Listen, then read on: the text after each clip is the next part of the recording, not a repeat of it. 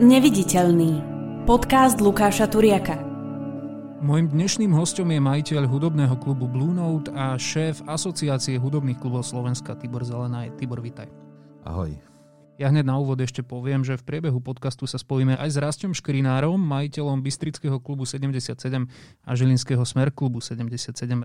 Ale začneme teda od teba a od tvojho klubu, aby sme trošku aj priblížili našim poslucháčom, čo vlastne znamená založiť taký hudobný klub a navyše na takom mieste, ako je Nové mesto, pretože predsa len asi sa nedá povedať o Novom meste, že by to bola nejaká hudobnícka meka.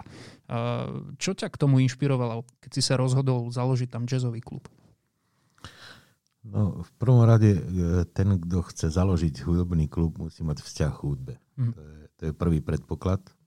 Druhý predpoklad je ten, že si musí uvedomiť, že to nie je zárobková činnosť, ale ak to chce robiť, tak to musí robiť z nadšenia, alebo z lásky k hudbe, alebo k umeniu, ako takému. A tretia vec, čo si musí uvedomiť, že na začiatku to stojí dosť peňazí a prvé roky dosť trápenia, kým sa klub dostane do povedomia, kým si vybuduje nejakú divácku základňu, kým si vybuduje vzťahy s umelcami, s manažermi, s promotérmi a tak ďalej. Čiže je to beh na dlhé trate.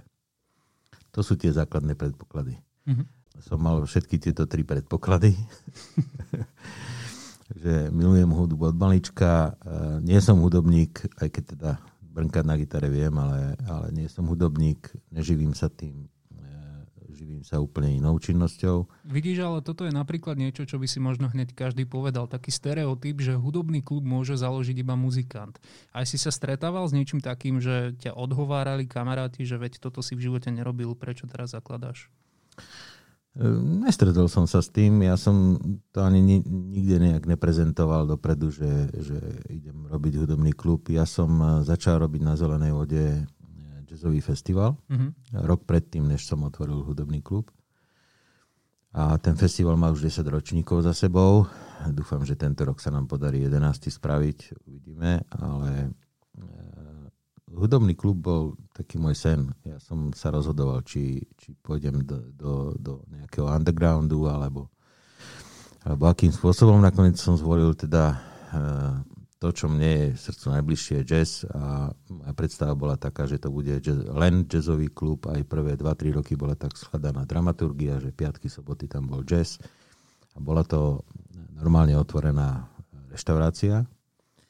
Ale neskôr som zistil, že tá reštaurácia to celé ťahá dole, mm-hmm. pretože v tak malom meste robiť reštauráciu nie je také jednoduché a už vôbec nie na à la carte reštauráciu, tak nakoniec to skončilo tak, že to je len čisto klub, ktorý sa časom vyprofiloval tak, že je otvorený len vtedy, keď je tam produkcia a už aj teda s programom multižánrovým, nie len jazzovým, lebo proste tie komerčnejšie produkcie, keď to takto nazvem, nám prinesú nejaké zdroje na to, aby sme mohli robiť tie alternatívne alebo jazzové žánre, ktoré, ktoré nevynášajú tak ani na vstupnom, ani, ani sa sponzori na to nehrnú. Takže e, vyprofilovalo sa, vyprofilovalo sa to takýmto spôsobom, čo prišlo prirodzené, e, prirodzeným vývojom a prirodzenou cestou prišli aj potom vlastne kontakty s hudobníkmi, s manažermi, aj s produkciami.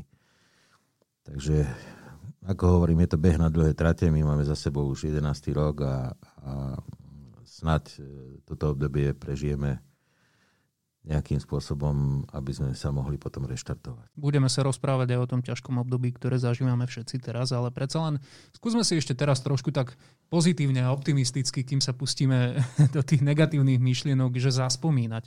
A ty máš nejaké koncerty, na ktoré spomínaš najradšej? Nejaké podujatia, ktoré sa u teba uskutočnili a sú také, že dodnes, keď si na ne spomenieš, tak si povieš, že bolo super, že to bolo práve v Blue Note.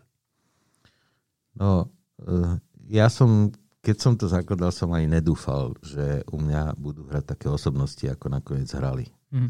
Som za prvé na to strašne pyšný a za druhé bola to pre mňa obrovská podsta. Pre mňa asi vrcholom doteraz v tej histórii toho klubu boli asi tri koncerty a prvým a a asi zostane navždy prvým, je, je koncert Jeffa Hamiltona, bubeníka a, a kapelníka Diany Krall, ktorý prišiel s triom a bol to tak nezabudnutelný zážitok, myslím, pre všetkých zúčastnených, že budú na to spomínať. Bola polovička, polovička klubu boli hudobníci, samozrejme, lebo takú osobnosť si nenechali uísť a, a bol to koncert, na ktorý budeme navždy spomínať.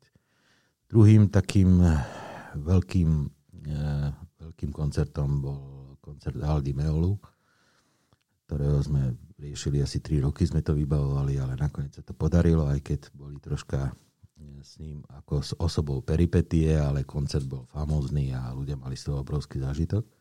A aké peripetie teraz myslíš? Organizačne trocha jemu sa napríklad nepačilo, že sme ho ubytovali v termii v Piešťanoch, čo teda je na okolí mm-hmm. ďaleko najluxusnejší hotel, tak nakoniec sme ho museli viesť do Bratislavy, do, do Kempinského a tak ďalej. Takže také, také tie maniere, maniere, s ktorými sa my, ku podivu, s tými najväčšími hviezdami nestretáme. Toto bol jediný prípad, kedy, kedy sa diali takéto veci. A tretím asi takým najväčším zážitkom bol už dvakrát dokonca koncert Kurta Ellinga, ktoré ja považujem za v top trojke určite spevákov jazzových na svete, ktorý prišiel do nášho klubu so svojím bandom a a opätovne sa vrátil, lebo sa mu páčila atmosféra a, a bude sa vrácať, pokiaľ sa bude dať určite ďalej. Sme v kontakte. Je to pre mňa obrovská česť a ocenenie toho, že to asi, asi robíme dobre. No. Keby sme sa mali baviť o tej dramaturgii, tak musel si sa niekedy vysporiadavať napríklad aj s tým, že u vás v klube chceli hrať nejakí umelci, ktorí mali možno nejaké pofiderné pozadie a ty si sa musel rozhodovať, či ich tam hrať nechať alebo nenechať, možno nejaká extrémistická história a podobne? Tým, že sme klub, ktorý viac menej už prostredím vylučuje nejakú, nejakú takúto, by som povedal, časť tej tej extrémnej undergroundovej scény, mm-hmm. už prostredím to nie je vhodné na to a sme klub na sedenie, nie, nie na statie. Tak e, s týmto som sa, priznám, nestretol. E, ani sa neponúkali takíto umelci k nám, e, takže som ani nemusel riešiť, e, riešiť takéto veci. Ale takéto príklady sú známe, určite medzi tvojimi kolegami z biznisu. E, iste si sa s tým stretol a aj s tým, kedy prijali záujem nejakej podobnej kapely, aby hrala, aj keď má také rozličné možno názory, povedzme frontman tej danej kapely. A majiteľ síce nezdieľa tieto názory, ale povedal si, že je to jednoducho kšeft a že mu ten priestor prenechá. Ty pri takomto zmýšľaní si chápavý, alebo bol by si na mieste podobného iného majiteľa skôr ráznejší a odmietol by si to? Ťažko je povedať.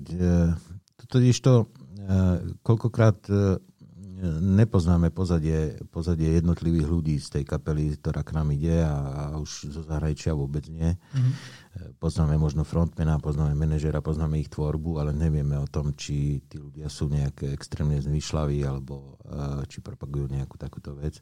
Samozrejme, že ja z môjho pohľadu, keďže som pacifista a samozrejme liberálne zmýšľajúci človek, by som zvažoval určite, či dať priestor kapele, ktorá propaguje alebo rieši nejaké takéto extrémistické veci. Skôr si myslím, že nie, ako áno. Ale hovorím, že ja, ja som sa s týmto nestretol a, a dúfam, že sa ani nestretnem. Robím žánre, ktoré, ktoré majú ďaleko od takýchto vecí. A myslím si, že aj tá dramaturgia je tak vyvážená, že, že si môžeme my v podstate teraz vyberať, kto bude u nás hrať. Ak by sme sa mali teraz preniesť do toho možno posledného predkoronového obdobia, kedy koncerty fungovali, taký ten prelom rokov dvetisíc devätnásť dvetisíc dvadsať, tak vedel by si v hlave vyhodnotiť to obdobie, možno s obdobím pred desiatimi rokmi v dvetisíc deväť, kedy si klub otváral a krstil, z hľadiska diváka? Zmenil sa charakter publika? Pristupujú ľudia k živej kultúre inak z tvojej skúsenosti? No, Ťažká otázka. Určite by som vedel vyhodnotiť už len z pohľadu toho, že keď sme začínali, tak prvé dva roky často sa stávalo, že bola presilovka. Keď ale povedzme sextet na podiu, tak boli traja diváci. Aj, aj také sa dialo. Ale časom sme tou, tou tvrdohlavosťou a častočne aj tou, tou výchovou toho okolia. My napríklad spolupracujeme so Zúškou, dávame tam zadarmo lístky, dávame zadarmo lístky na stredné školy pre decka, na jazzové koncerty alebo na alternatívnu hudbu a tie decka nám chodia, dovedú si rodičov a zistujú, že naživo je to úplne niečo iné, ako keď počujú, ja neviem, jazzovú hudbu z rádia a rozprávajú nám o tom. Čiže vychovávame si svojím spôsobom publikum. Mm-hmm. A po tých desiatých rokoch sa nám to sa nám to, nie že opláca, ale sa nám to ukazuje v tom, že aj na alternatív, alternatívne žánre nám chodí viac, o mnoho viac ľudí, okolo stovky.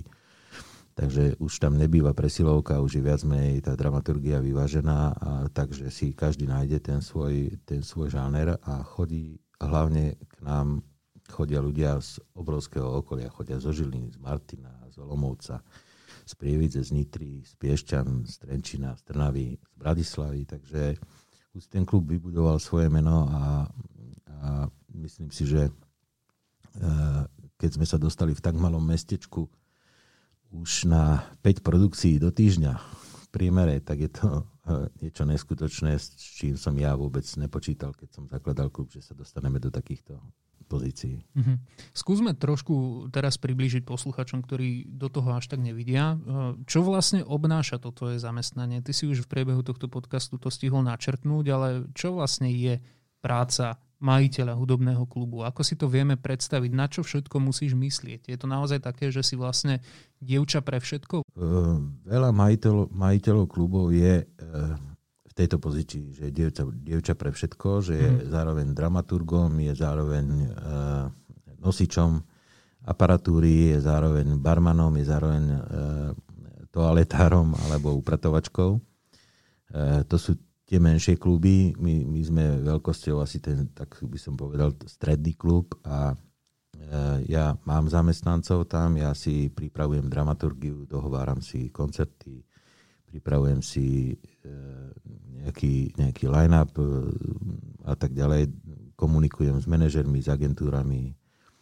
Väčšinou to robím po večeroch, mňa, mňa to celkom baví. A mám zamestnancov, mám, mám prevádzkarku, ktorá sa stará o prevádzku, to znamená bára, také veci, o to sa ja nestarám.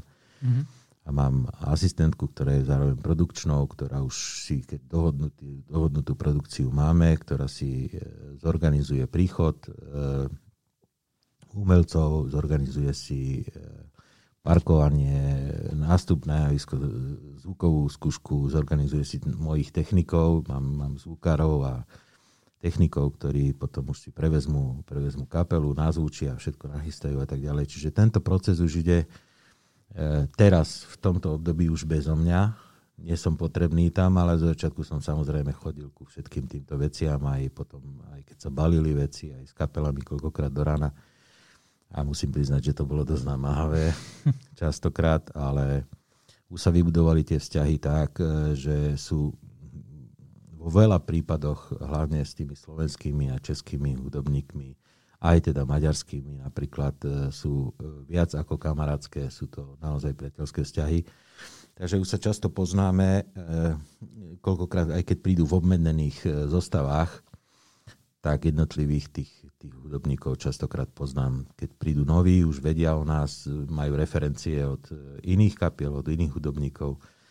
Vedia, že idú do v podstate prostredia, ktoré je viac menej rodinné. My sa tam na nič nehráme, my, my každého privítame veľmi radi a máme priateľské vzťahy. Takže eh, začiatky boli tak, že som bol dievča pre všetko, ale teraz už je to troška sofistikovanejšie a myslím si, že je to takto vyhovujúce a profesionálne. Spomínal si zamestnancov, vieš aj takto z hlavy povedať, že počet, koľko ľudí u teba bežne pracuje, ak si odmyslíme koronu? Takto stálych na trvalý pracovný pomer mám dvoch, mm-hmm. niekedy troch, ako kedy. a pre klub robí ďalších cirka desať dvanásť ľudí podľa toho, čo sa robí, aká veľká produkcia, či sa aj nahráva, a či sa točí video a, a tak ďalej. Čo robia teraz? Teraz sa skúšajú živiť nejak ináč. Mm-hmm. Niektorí už si našli aj teda trvalú prácu. Neviem, či budú k dispozícii do budúcnosti.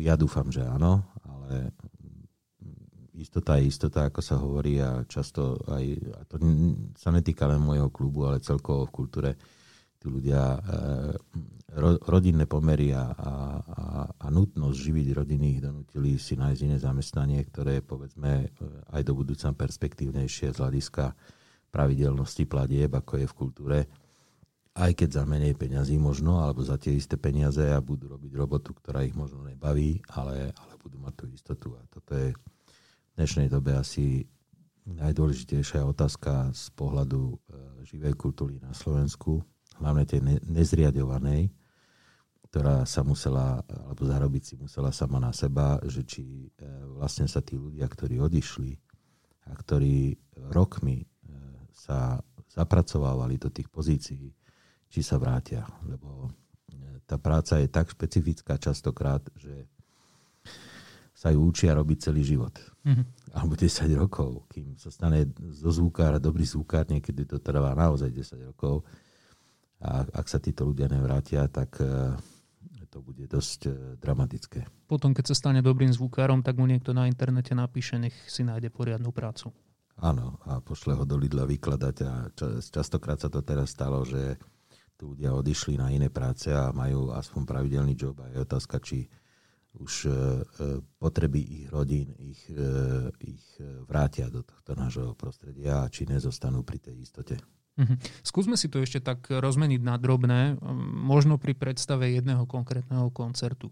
Vedel by si nám teraz povedať, čo vlastne všetko stojí za tým, aby sa taký koncert mohol u vás v klube úspešne odohrať, zorganizovať, aby sa po ňom všetko upratalo, aby všetci odišli spokojní domov? No, v prvom rade je to kontakt dramaturga, čiže alebo majiteľa, alebo niekto, niek, u niektorých klubov to nie je jedna osoba, ale je to, je to viac osob. Majiteľ, druhý dramaturga má iného. U niektorých väčších klubov je to tak, že majú dramaturga na hudbu, na tanec, na literatúru, na divadlo. Mm-hmm.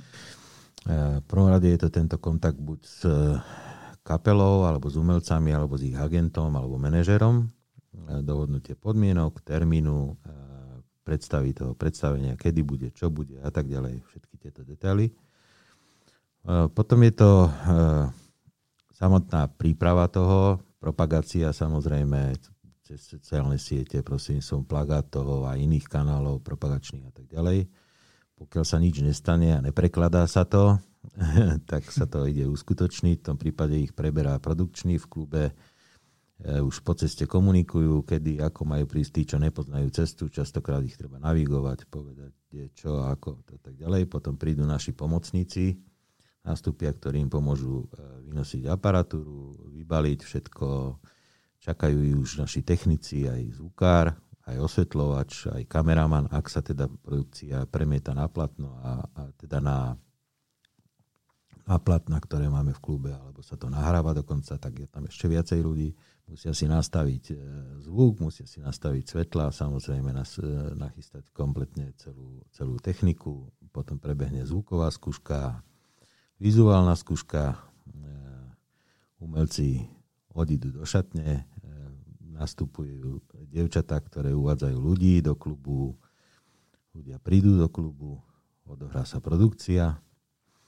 Väčšinou sú všetci spokojní a, a v eufórii. E, následne následuje, aspoň u nás je teda takým zvykom, že tí umelci prídu medzi ľudí a v tom je čaro toho klubu, že častokrát sa ľudia stretnú a môžu sa odfotiť alebo porozprávať s ľuďmi, s ktorými sa bežne nestretnú a nemajú možnosť, pretože keď sedí v divadle, je ten človek od neho ďaleko a a nedostane sa k nemu do backstageu. U nás je to tak, že častokrát už z pódia, keď do backstageu alebo do šatne, tak, tak si ich odchytia a komunikujú s nimi.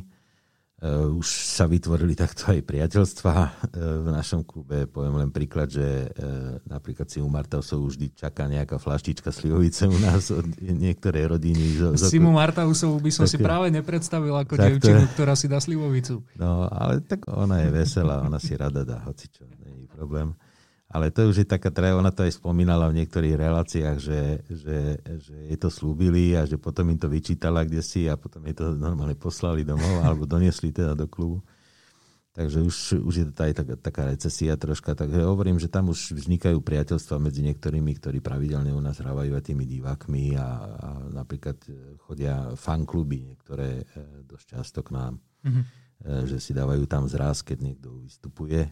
No a Keď, keď prebehne toto, čo môžeme nazvať nejaký, nejakým, nejakou afterparty s nejakými podpisovaním a s merčom, s predajom a tak ďalej, tak ľudia pomaličky sa vytracajú, kapela ešte doznieva, doznieva v nej tá, tá eufória z toho koncertu. Tak častokrát posedíme a porozprávame a nejaký ten drink sa vypije a tak ďalej. Technici medzi tým balia. Niekedy aj kapela balí, tá tam... Tá, čo nemá technikov napríklad, tak si musia chlapci baliť sám aparatúru. Už u teba niekedy prespali priamo v klube? E, stalo sa aj to, že aj zaspali častokrát v klube, ale... ale to vlastne neboli jazzmeni, to boli pankáči. Nie, nie, boli to jazzmeni práve.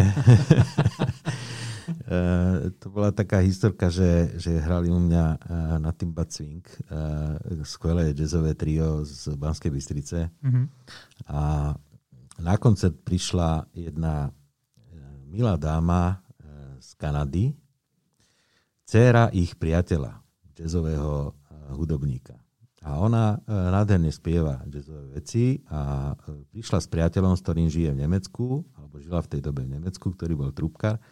Tak ich vyzvali na jamku a zahrali si spolu asi dve alebo tri veci na pódiu a oni boli v tej eufórii takí ako z toho, že, že začali teda koštovať tie slovenské palenky a, a borovičku a slivovicu a tak ďalej po koncerte. No a ona neodhadla troška silu toho, toho nápoja a, a nakoniec teda do hotela jej museli pomáhať, lebo nám zadriemkala, zadriemkala v, v kresle. Takže stávajú sa všelijaké príhody, ale bolo to milé a bolo to, bolo to fajn. Uh, väčšinou teda hudobníkov sme ubytovali v prírodnom prostredí na zelenej vode v, v takých mobilných domkoch a musím povedať, že niektorí nám odtiaľ nechceli ani odísť, tak sa im tam páčilo napríklad uh, muzikanti z Whitesnake, ktorí, ktorí hrali u nás, tak uh, mali dohodnutú jednu noc a nakoniec uh, tam spali tri noci, lebo sa im strašne páčilo prostredie a každý noc sa ma pýta, každé ráno sa ma pýtali, či ešte môžu jeden deň zostať. Konkrétne to bol gitarista The Goldridge, tak uh, mali sme aj takéto zážitky s nimi. Veľmi rád mám chlapcov z buty, ktorí vždy prídu a vždy, vždy posedíme a pokecáme pri pive. To sú zase pivárske typy. Takže hovorím, že tá klubová scéna má svoje čaro a, a nie len teda pre majiteľa alebo ľudí, čo robia okolo toho, ale aj pre divákov, že častokrát diváci zostanú s tými umelcami sedieť a kecajú dlho a niekedy aj do rána, takže je to, je to niečo iné, ako keď, keď ideš na koncert niekde, kde, kde si v auditoriu, uh, skončí koncert, odídeš a máš zážitok, ale, ale nemáš tú esenciu toho, toho osobného stretnutia. Vieš, čo ti teraz poviem? Za tých dvadsať minút, vyše dvadsať minút, čo sa rozprávame, tak pri tejto téme, odkedy si mi začal hovoriť tú postupnosť toho koncertu, ako to celé vlastne teda prebieha, si sa normálne rozžiaril. Mm. A prvýkrát sa na tebe objavil taký, že naozaj úprimný úsmev a chuť porozprávať niečo, na čo očividne s veľkou radosťou spomínaš. Uh, ja neviem, je to u teba teda ten klub naozaj o tom, že robíš, zarábaš, alebo už sa to v tebe pretransformovalo skôr na ten životný štýl a na to, že ťa to teší, že niečo také môže byť?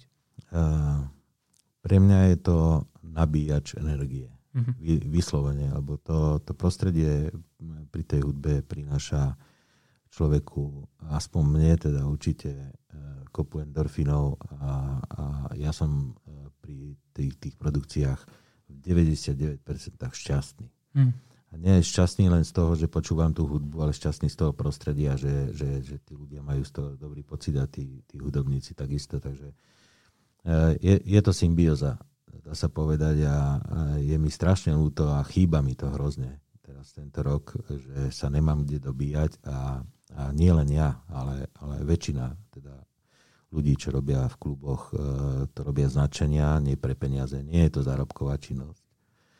A robia to preto, že to milujú tú robotu a že milujú hudbu.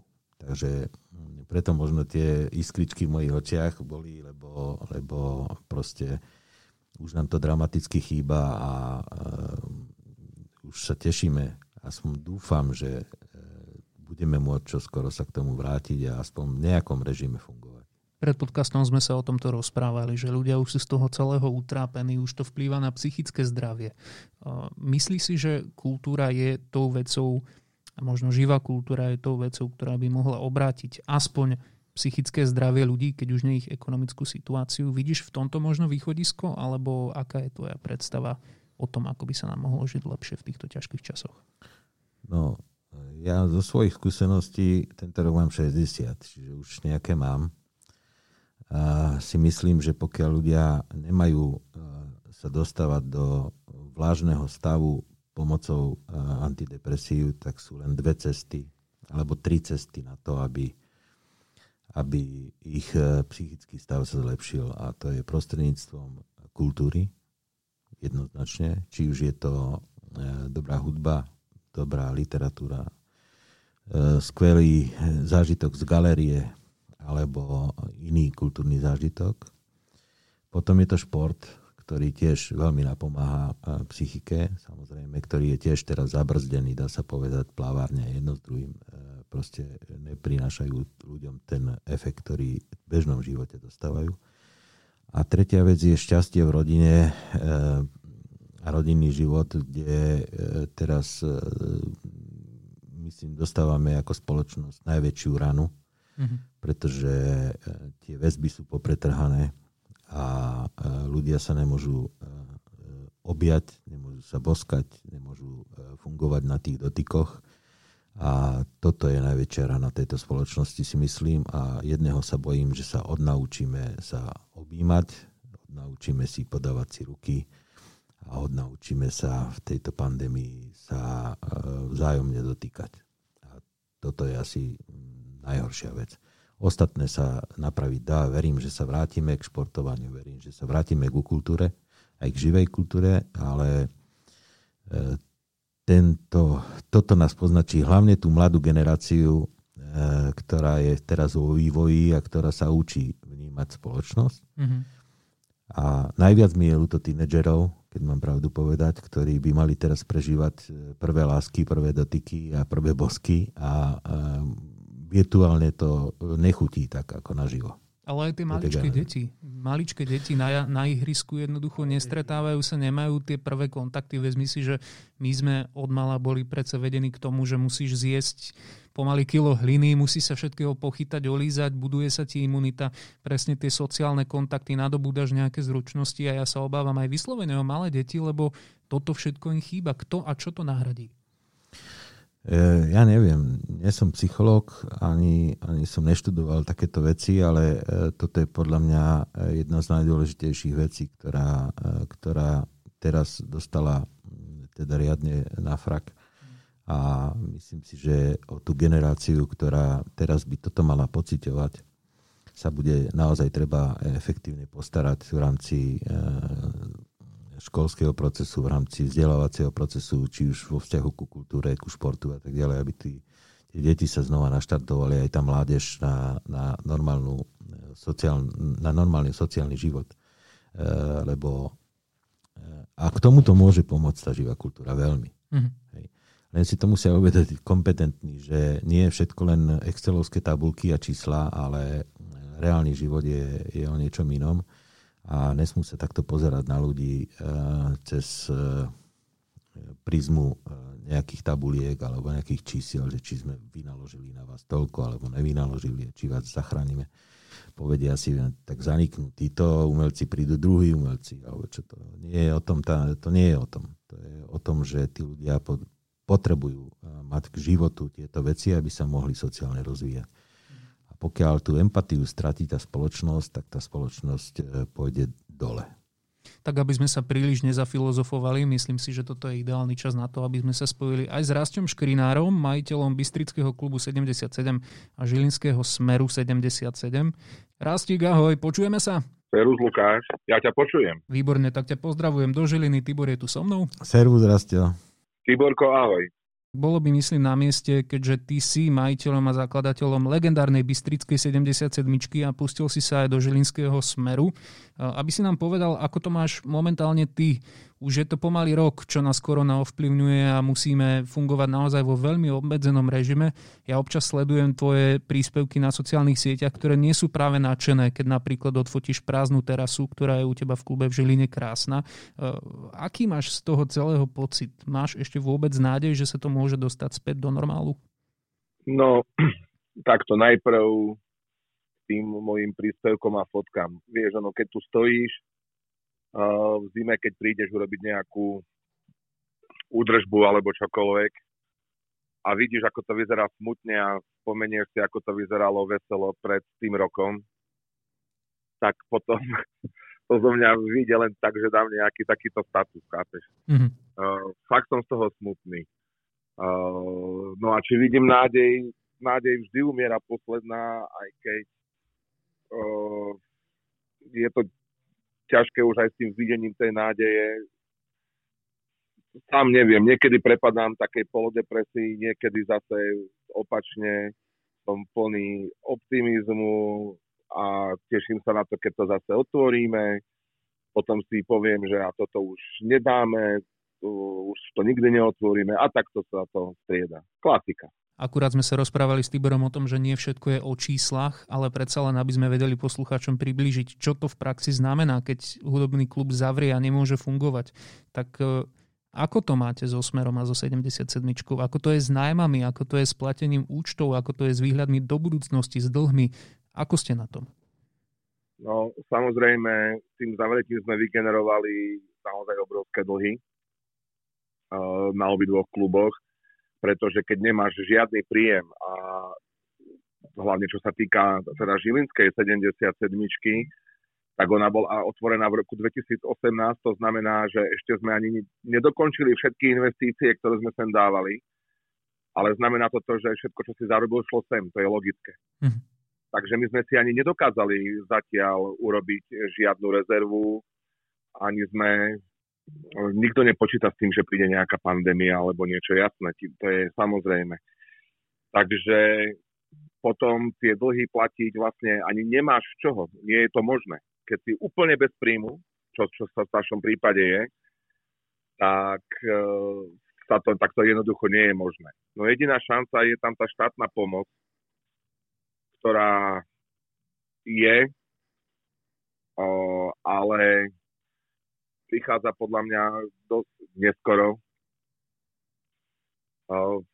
Podľa mňa kopec podnikov aj už museli zavrieť a už ani tú štátnu pomoc nestihnú. Mm-hmm. Keď si zoberieš, že my vlastne teraz riešime štátnu pomoc za to pr- prvé obdobie, za minulý rok. A to ešte len riešime. To znamená, že nie, že už nám prišli peniaze a môžeme riešiť uh, nimi tie naše dlžoby, my ešte ani netušíme, či to vôbec dostaneme, a keď to dostaneme, tak potom začneme riešiť tie jednoročné dlžoby. No. Takže je to vlastne o tom, že komunikuješ s tým prenajímateľom a s ľuďmi, ktorým dlžíš peniaze, snažíš sa ich presvedčiť, že to bude v poriadku, že sa to nejako vyrieši. Niekedy ti veria, niekedy ti neveria. Je to také, no a je to ubijajúce, vieš, už aj samotné to riešenie s nimi je ubijajúce. Mm-hmm. Niekam chodíš a hovoríš, o, že ešte chvíľku vydržte. No ale keby som tomu neveril ja, tak to nerobím samozrejme. Takže preto tam tá nádej nejakú tam vidím, keďže stále sa snažím s nimi dohodnúť, tak stále si myslím, že, o, že tam tá nádej ešte je. Tibor, môžeš reagovať na Rastia a pokojne môžeš aj pridať tvoje skúsenosti za Blue Note, čo sa týka štátnej pomoci. No, my sme na tom ako kluby všetci rovnako v podstate, pretože uh, sme väčšinou uh, buď ó zet ká alebo uh, podnikateľské subjekty, to znamená SROčky. A tá štátna pomoc doteraz uh, v podstate bola smerovaná uh, len na zamestnancov a na uh, väčšie firmy, takže po rokovaniach uh, na ministerstve hospodárstva a na ministerstve kultúry sme sa dostali konečne aj ku podporám, ktoré boli vypísané v decembri pre podnikateľské subjekty v kultúre a pre neziskové organizácie. Mm-hmm. Pôjde ó zet ká, takže teraz sa snažia tí, ktorí doteraz ešte to nepoložili, tak snažia sa povyplňať všetky tie povinné, povinné dokumenty tak, aby mohli požiadať, alebo niektorí už požiadali, uvidíme, čo sa udeje a koľko z tej klubovej scény vlastne prežije. Ale pravda je tá, čo hovoril Rasťo, že tá pomoc prichádza vlastne až po roku a ešte nie je na účtoch a nevieme, aká bude perspektíva tej pomoci do budúcna. Čiže keď teraz jednorazovo si požiadaš o nejaké peniaze a dostaneš, tak vyplatíš tie dlhy z toho dvetisícdvadsať, aj to nie všetky, lebo len do úrovne deväťdesiat percent. A nevieme, ako utiahneme vlastne tento rok, keďže nevieme, ako budeme fungovať, ani nepoznáme perspektívu pomoci na tento rok, pretože tie výzvy sú limitované a sú len do konca roka, do, dvetisíc, do marca vypísané a e, nahradzajú nejaké zdroje alebo výpadky zdrojov alebo fixné náklady minulého roka. Čiže tento rok nevieme, ako budeme fungovať, či prežijeme, neprežijeme, a, a či budeme môcť mať tržby alebo nie. My by sme v zásade, a tak sme boli zvyknutí, celý čas štát nepotrebovali, ani nechceli potrebovať. My so štátom, my nepotrebujeme od štátu peniaze, pokiaľ by sme mohli robiť. Mm-hmm. No len keď robiť nemôžeme, tak bez inej pomoci máme len dve možnosti. Buď zavrieť, prepustiť ľudí, skončiť, alebo teda nejakým spôsobom vydržať po dohode partnermi, s prenajímateľmi, s veriteľmi a tak ďalej a vydržať, či príde tá pomoc alebo nepríde, ktorá vykryje aspoň nejakú časť tých, tých záväzkov a potom, keď budeme môcť robiť, tak z toho vykryť tie, ten zvyšok. To je jediná šanca, ako prežiť. Ešte koncom minulého roka sa ozývali silné hlasy po otváraní, vyslovene, aby sa kluby otvárali, aby kultúra fungovala. Tým, že sa pozeráme na to, ako vyzerajú čísla, tak asi sme všetci vytriezveli a je nám jasné, že len tak otvoriť by teraz asi nebolo ničomu prospešné, ale predsa len musia byť nejaké vízie a predstavy, ako by to mohlo fungovať. Rasťo, ty si vieš predstaviť nejaký systém, pri ktorom by mohli existovať koncerty, živá kultúra v kluboch a zároveň by to bolo bezpečné pre ľudí? No, to je veľmi ťažká otázka, ktorú doteraz vlastne ani nevyriešil nikto, si myslím, na celom svete, mm. poriadne. Keďže nevieme, kým sa to neskúsi, tak, tak nebudeme vedieť, čo funguje, čo nefunguje. Tí, čo majú vonkajšie priestory, terasy, tak snáď niečo v malom budú môcť robiť tam, ale vo vnútri vlastne nemôžeš robiť nič a hlavne nemôžeš nič plánovať. No toto je inak ďalšia vec, na ktorú dobre narážaš, že vlastne ako to je teraz s bookingom umelcov. Vy robíte nejaké predbežné bookingy, že máte tam napríklad v kalendári veci na rok dvetisícdvadsaťjeden a už ste pripravení, že ich budete presúvať, Tibor? No, predbežné bookingy robíme určite a hlavne presúvame tie, čo sme mali už dohodnuté produkcie. Mm-hmm. Ale nové, nové predbežné bookingy sa dejú takým novým spôsobom, že sa ešte ani ne, neuzatvárajú nejaké zmluvy, ani sa neposielajú zálohy, pretože nikto nevie, čo bude a akceptuje to jedna aj druhá strana, pretože my máme ešte častokrát peniaze ešte spred dvetisícdevätnásť poslané niekde, kde sa to stále prekladá a nevieme sa k nim dostať. Nie, nie kvôli neserióznosti e, tých partnerov, ale kvôli tomu, že aj oni chcú splniť to, čo sme sa dohodli a tiež nemôžu. Hej. Čiže je to, je to obojstranné e, dohodnuté. Ale e, my sa snažíme teraz v rámci e, spolupráce s Hudobnou úniou dosiahnuť aspoň úpravu toho, e, toho COVID automat, alebo jak to je nazvaný ten dokument, automat alebo semafor, dosiahnuť to, aby, aby sa nám nemohlo stať, nech sa nastavia nejaké pravidlá pandemické v regiónoch, aby sa nám nemohlo stať to, čo sa stalo v Čechách Kolorsu, že ráno pred festivalom im zrušili festival. U nás bol podobný to je, príklad Pankači deťom, myslím. Áno, to je, to je hotová katastrofa a hmm. toto by malo mať nejaký proces, že kedy to môže spraviť ten regionálny úrad a kedy to nemôže spraviť, aby aj ten organizátor, keď sleduje si, tie, si tu, ten stav pandemický, mohol posúdiť, že či má význam ďalej pokračovať v tej príprave a povedzme stavať stany, stavať stage a tak ďalej, alebo to nemá význam. A nemôže to byť tak, že, že proste sa jedna osoba na regionálnom úrade zdravotníctva rozhodne a zruší všetky takéto akcie z, z večera do rána. To sú obrovské škody a za to by mal niekto nejakým spôsobom nezodpovednosť, lebo potom sa naozaj tá naša práca, potom ozaj poďme všetci do Lidla ro- vykladať regály a, a nedá robiť takto tá robota.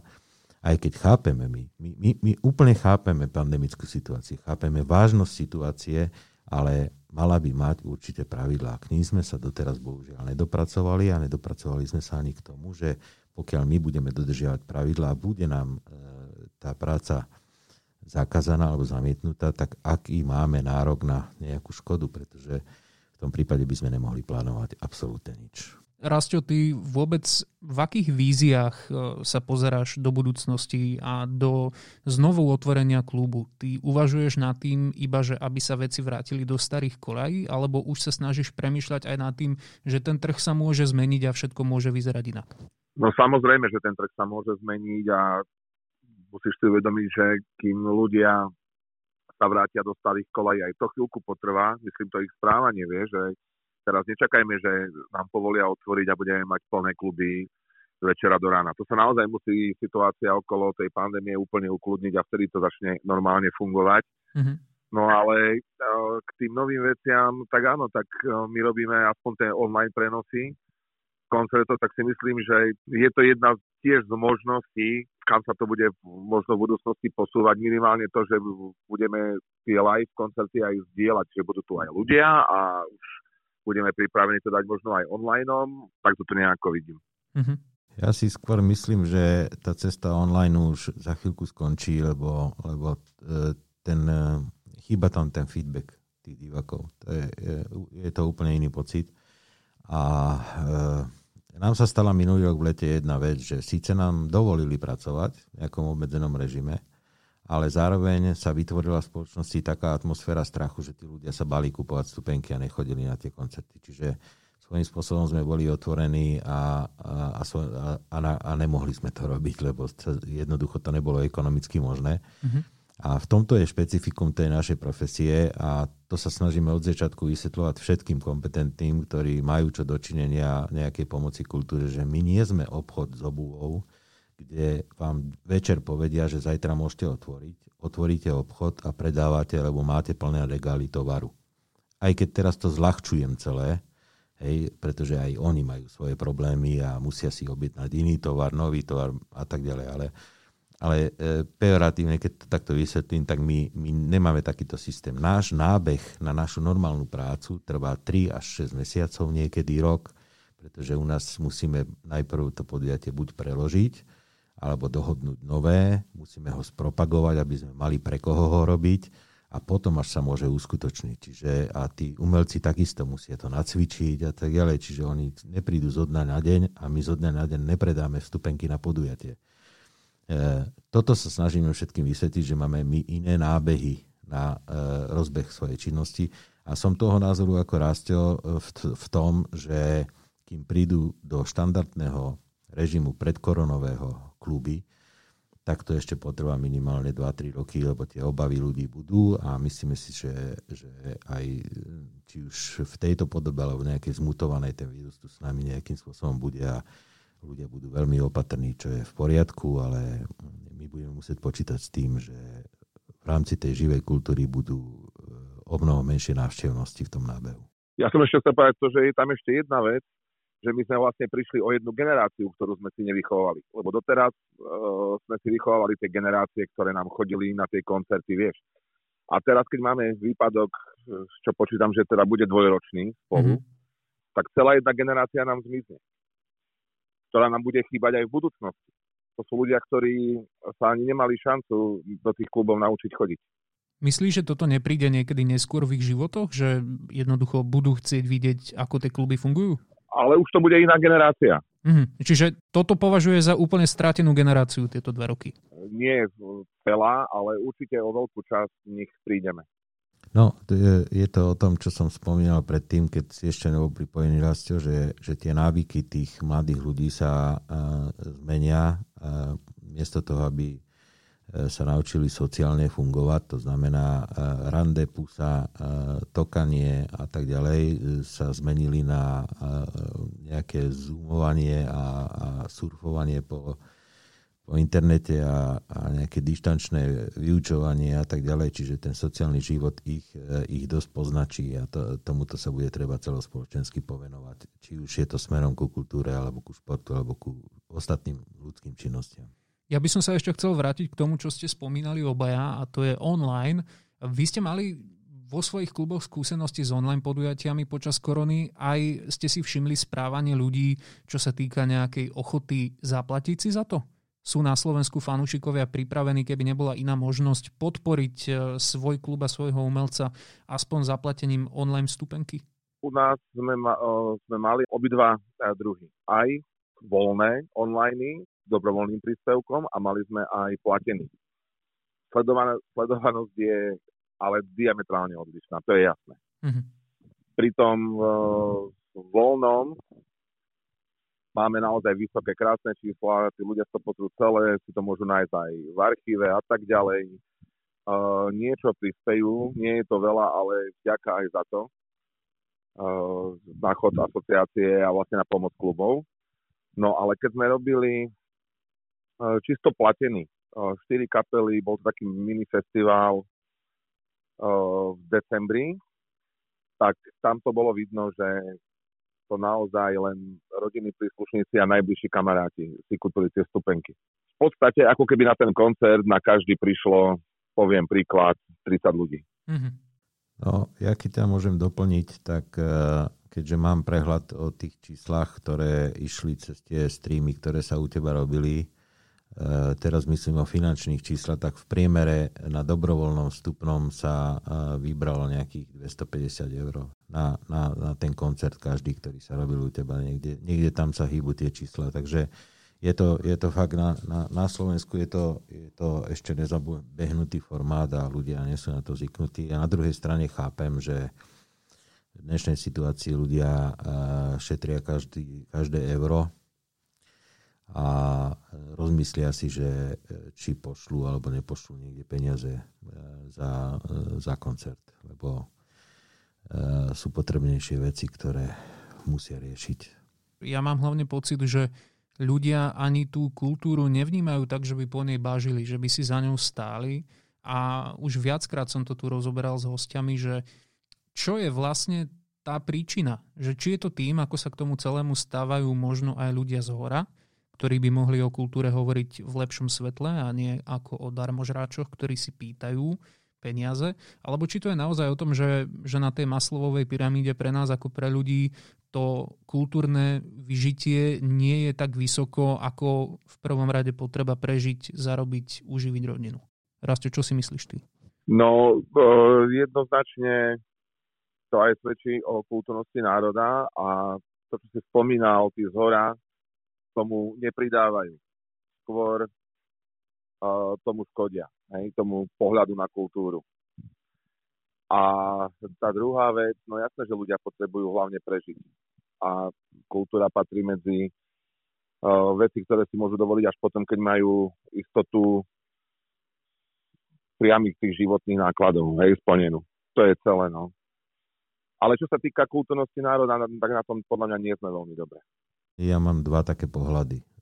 Prvý pohľad je ten politický, že Ministerstvo kultúry tu je dlhodobo, vlastne od osemdesiateho deviateho, keď zoberiem nové obdobie, je tu len ministerstvo do počtu, bez svojho rozpočtu, ktorý by mal možnosť riešiť otázky kultúry a vždy je závislé len na peniazoch z iných ministerstiev, to znamená, že z ministerstva financií, rozvoja, ja neviem, akých všelijakých zdrojov, mm-hmm. kde chodia prosiť a drankať o to, aby mohli niečo, niečo spraviť.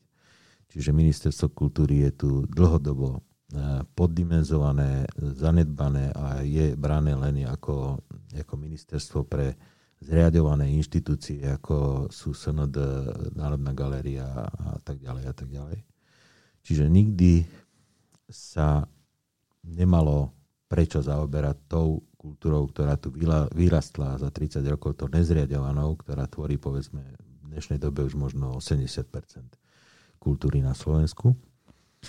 To je ten prvý pohľad, že toto by sa malo zmeniť a vtedy by e, možno sa naštartovalo. Teraz nehovorím o tom, že by sa mali dávať granty zadarmo niekomu, ale, ale vytvárať podmienky na to, aby sa tá kultúra rozvíjala hlavne teda na, na školách, u mladých ľudí a tak ďalej. Začať tam, kde tá podstata vzniká. To je prvý pohľad. A druhý pohľad je, čo sa týka kultúrnosti národa. Ja nemyslím si, že sme nekultúrny národ. My sme národ, ktorý dokáže vytvárať veľké kultúrne hodnoty, ale doteraz to bolo viac tej polohe tej, tej ľudovej tvorby a rozvíjania týchto vecí. A máme tu jednu ikonu zriadovanej kultúre, to je es en dé, a, a vyrastli nám tu možno ďalšie dve ikony alebo tri ikony, ktoré, ktoré vznikli ešte, ešte za socializmu a, a pretrvali a, a pretrvávajú teraz. To sú Radošinci a L plus S, povedzme, a z tých tanečných súborov Lúčnica, Sluk. Takže mm-hmm. toto, to, toto sú také tie, tie pohľady, jeden politický, druhý druhý ten, ten sociálny, a ja pevne verím, že, že keď príde ďalšia generácia politikov mladších, budú mať iný pohľad na, na kultúru. Už malé náznaky u tých mladých politikov sú v parlamente, čo ja aspoň sledujem, že to nepovažujú za nejaký chvostík a že kultúra v rámci toho kreatívneho a kultúrneho priemyslu, ktorý v Európe vytvára obrovské ekonomické hodnoty, že aj u nás sa to začne diať. Že dostanú naši kreatívni ľudia priestor, lebo si myslím, že sme o nič menej kreatívni a kultúrni ako Nemci, Rakúšania alebo hocikto iný. Akurát potrebujeme vytvoriť lepšie podmienky.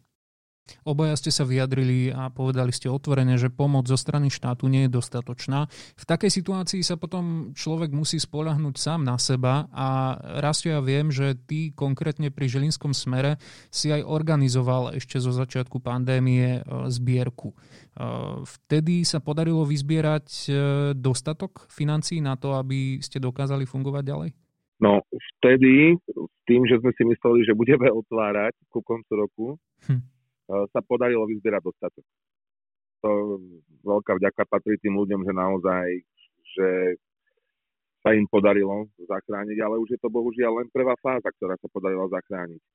Tým, že to trvá dlhšie, ako si kdokoľvek vedel vtedy predstaviť, tak e, samozrejme to už nedostačujúce. No ale aj za to sa chcem poďakovať všetkým. Vie si predstaviť, že by si musel urobiť ďalšiu zbierku? Si s týmto zmierený, že by si opäť išiel s kožou na trh a prosil svojich fanúšikov, aby ti posílali peniaze? Potom môžeš reagovať aj ty, Tibor. Ja si myslím, že druhýkrát by to už nevyšlo. Vieš, ja myslím si, že každý, kto chcel, pomohol v rámci svojich možností, a ja by som to už asi druhýkrát nerobil. Uh-huh. Neviem. Fakt neviem ti teraz povedať. Dúfam, že nebudem nikdy postavený pred túto otázku, že, že buď alebo. Že buď to musíš spraviť, alebo musíš dať, alebo musíš skončiť. Dúfam, že sa to nestane. Pre mňa je toto, toto vec toho, že kto v akej situácii sa, sa nachádza, musí si vyhodnotiť, či, či požiadať tých fanúšikov od podporu, alebo nie. My máme podporu v tom, že mali sme ešte v dvetisíc devätnásť predané nejaké produkcie a tí ľudia stále nám veria a dosť značná časť ľudí si e, tie vstupenky nechala. Hej. Toto, je, toto sa udialo aj festivalom, napríklad Pohode a tak ďalej, ktorí, ktorí majú fantastických fanúšikov, a tí ľudia povedali, že chcú mať tie vstupenky presunuté aj o rok alebo o dva, ale že teda, aby, aby ten festival prežil. E, ja stále dúfam, že, že dokážeme aj so štátom nájsť e, vhodnú formu pomoci pre kluby. Sú tu, by som povedal, dve také, dva, dve dve také skupiny klubov. Jedna skupina je tá, ktorá v podstate zastrešuje ako keby tie alternatívno-žánrové kluby pod názvom Antena, ktorí, ktorí v podstate fungujú na princípe grantov a tak ďalej. Vedia to robiť, tí, tí snad budú zahojení a budú, budú z týchto grantov nejakým spôsobom fungovať. A potom je skupina, ktorú zastrešujeme v podstate my ako asociácia hudobných klubov, ktorá nikdy granty nepýtala, ani nemala, ani nič, ale fungovali svojím spôsobom za, za svoje a za svoju činnosť.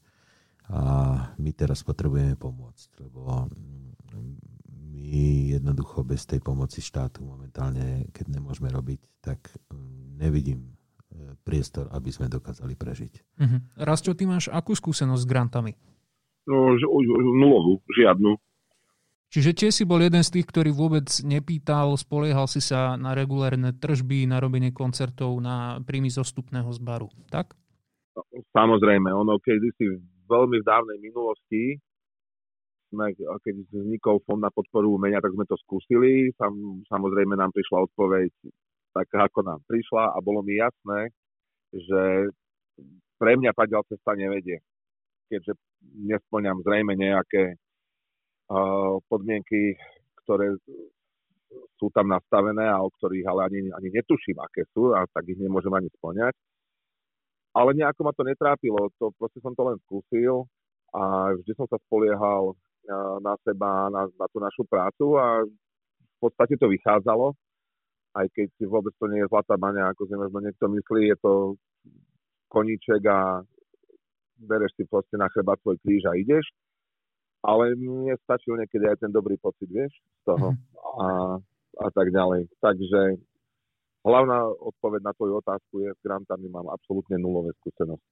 Tak nám skús ešte povedať na záver, aké sú tvoje, nechcem povedať, že predpoklady alebo, alebo priania, lebo tie máme asi všetci veľmi podobné, ale ak by si mal byť konkrétny za Bystrickú sedemdesiatsedem a za Žilinský smer sedemdesiatsedem, tak čo sú tvoje, povedzme, že realizovateľné plány, ktoré by si chcel uskutočniť hneď, ako sa to bude dať čo najskôr?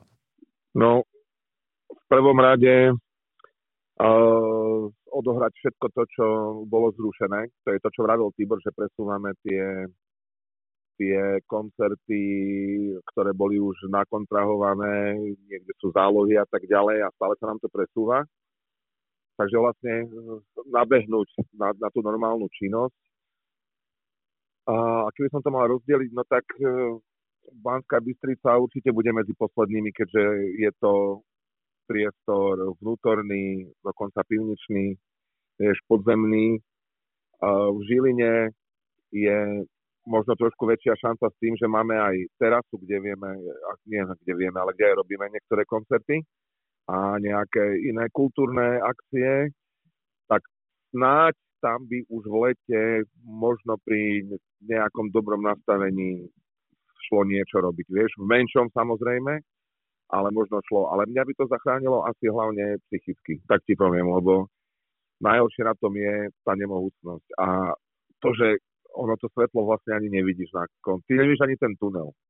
To je úplne také. Takže mňa by naozaj potešilo, pre mňa, za mňa aj pre päťdesiat ľudí robiť niečo, len niečo robiť. Hovorí Rasťo Škrinár, ďakujem ti veľmi pekne, že si si našiel čas a že si sa pripojil k nám do podcastu. Maj sa krásne, pozdravujem ťa do Žiliny. Ahoj, Rasťo. Ďakujem, ďakujem chlapci, ja vás ľudia pozdravujem a mám vás rád. Ahojte. No Tibor, tak poďme aj my sa už naozaj presunúť k záverečnej časti nášho podcastu do úplného finále. Nechcem sa ťa pýtať tú gíčovú otázku, čo by si si prial od ďalšieho vývoja, čo by si chcel robiť v tomto roku, lebo tak, ako som povedal, všetci vieme, po čom túžime, ale tak skúsme naozaj na záver si to zhrnúť. Ty ako šéf Asociácie hudobných klubov Slovenska to vieš pomenovať konkrétne. Čo by ste vy ako hudobné kluby naozaj potrebovali v tomto momente od štátu? Uh... My by sme potrebovali od štátu a od politikov, aby prestali sa hrať na piesku s pipíkmi a začali ozaj riešiť situáciu ľudí a ich osudy. To je hlavne, čo by sme potrebovali. A keby robili toto, tak si myslím, že by sa natoľko zlepšila situácia, že v lete by sme mohli normálne začať pracovať v nejakom režime. Ale pri súčasnej politickej situácii, ako ju ja vnímam, tak ešte dlho budeme čakať na to, aby sa toto znormalizovalo. Bohužiaľ, musel som dať toto politické vyjadrenie, lebo to takto cítim a inak to povedať neviem. Ja by som najradšej od štátu nechcel nič. Nič. Štát nech si rieši svoje veci, ja by som sa najradšej sám postaral o seba. Ale situácia klubov, keďže ju vidím a, a a cítim, my máme pravidelné stretnutia, teda Zoomy už teraz len nie, nie osobné a, a volajú mi ľudia z klubov, majiteľia a tak ďalej. Ja mám dosť podrobné informácie, tam je situácia taká, že už e, nám zo, zo päť, zo šesť klubov skončilo, pred krachom je ďalších päť a tá vidina je taká, že ak tento rok e, prežije tretina klubov, tak to bude úspech, ak nebudeme môcť robiť. Je to bohužiaľ pesimistická predpoveď, ale inú momentálne dať neviem, pretože my sami nevieme, čo sa udeje a akým spôsobom budeme môcť nahrádzať tie výpadky, ktoré máme a tie dlhy sa do nekonečne ťahať nedajú. To je... Skončil som troška pesimisticky, ale pre mňa je to realistický pohľad momentálne. Tak ja na záver nepoviem, že ti to budem negovať, ale aspoň, aspoň poviem toľko, že dúfam, že sa tvoje pesimistické predstavy nenaplňa. Bol by som veľmi rád. A ďakujem, že si dnes prišiel do podcastu. Tibor Zelená bol môjim hosťom. Ahoj. Ďakujem, ahoj. Neviditeľný. Podcast Lukáša Turiaka. Tvorbu podcastu z verejných zdrojov podporil Fond na podporu umenia.